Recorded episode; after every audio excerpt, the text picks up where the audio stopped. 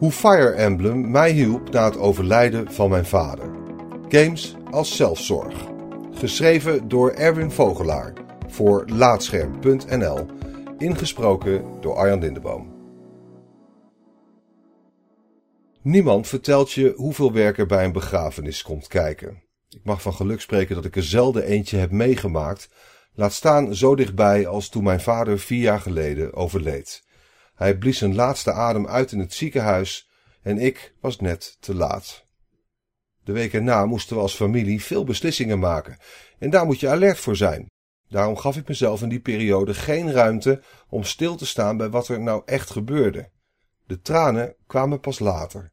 Omdat ik op de rustige momenten toch ergens mijn tijd mee moest vullen zonder mijn gedachten de vrije loop te laten, greep ik naar iets vertrouwds.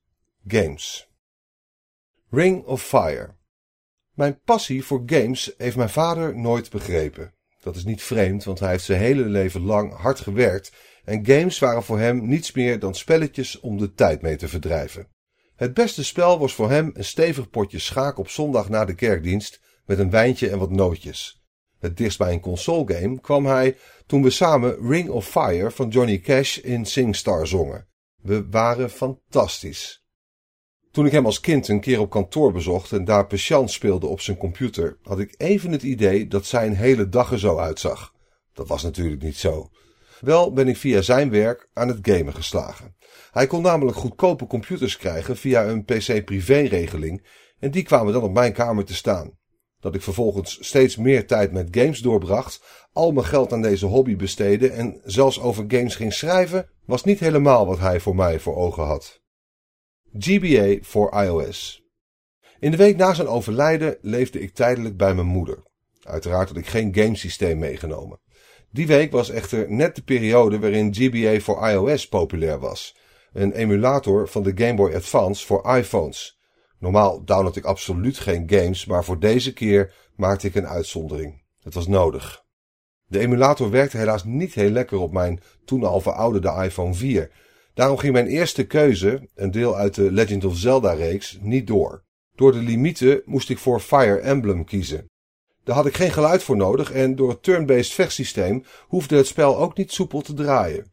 Al snel bleek dit niet alleen de perfecte game voor de emulator, maar ook de game die ik op dat moment nodig had. Fire Emblem laat je namelijk net genoeg nadenken zonder dat je er te veel in hoeft te investeren.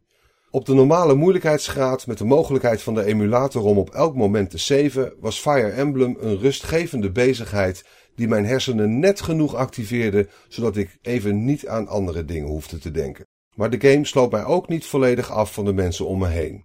Mijn manschappen helpen overleven op het strijdveld werd in die week de manier om mijzelf staande te houden. Games als zelfzorg. Games worden onderschat als middel voor zelfzorg. Games laten je namelijk op een unieke manier aan jezelf denken door met iets anders bezig te zijn.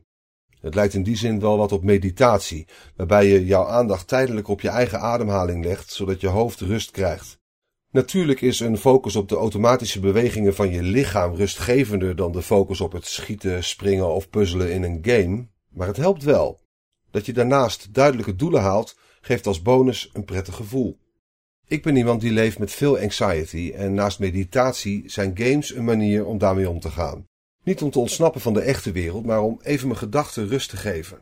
Het hoeft niet eens een goede game te zijn. Zo vervulde de mobiele game Magikarp Jump recentelijk die rol. Dat is het domste spelletje ooit, maar op elk moment van de dag kon ik even focussen op die stomme springende vis. Doordat ik die ene week Fire Emblem speelde, had ik genoeg rust in mijn hoofd om mee te denken over de vele beslissingen die gemaakt moesten worden. Het resultaat was prachtig. Mijn vader werd begraven met aandacht voor zijn passies. We spraken over zijn reizen en Johnny Cash schalde door de kerk.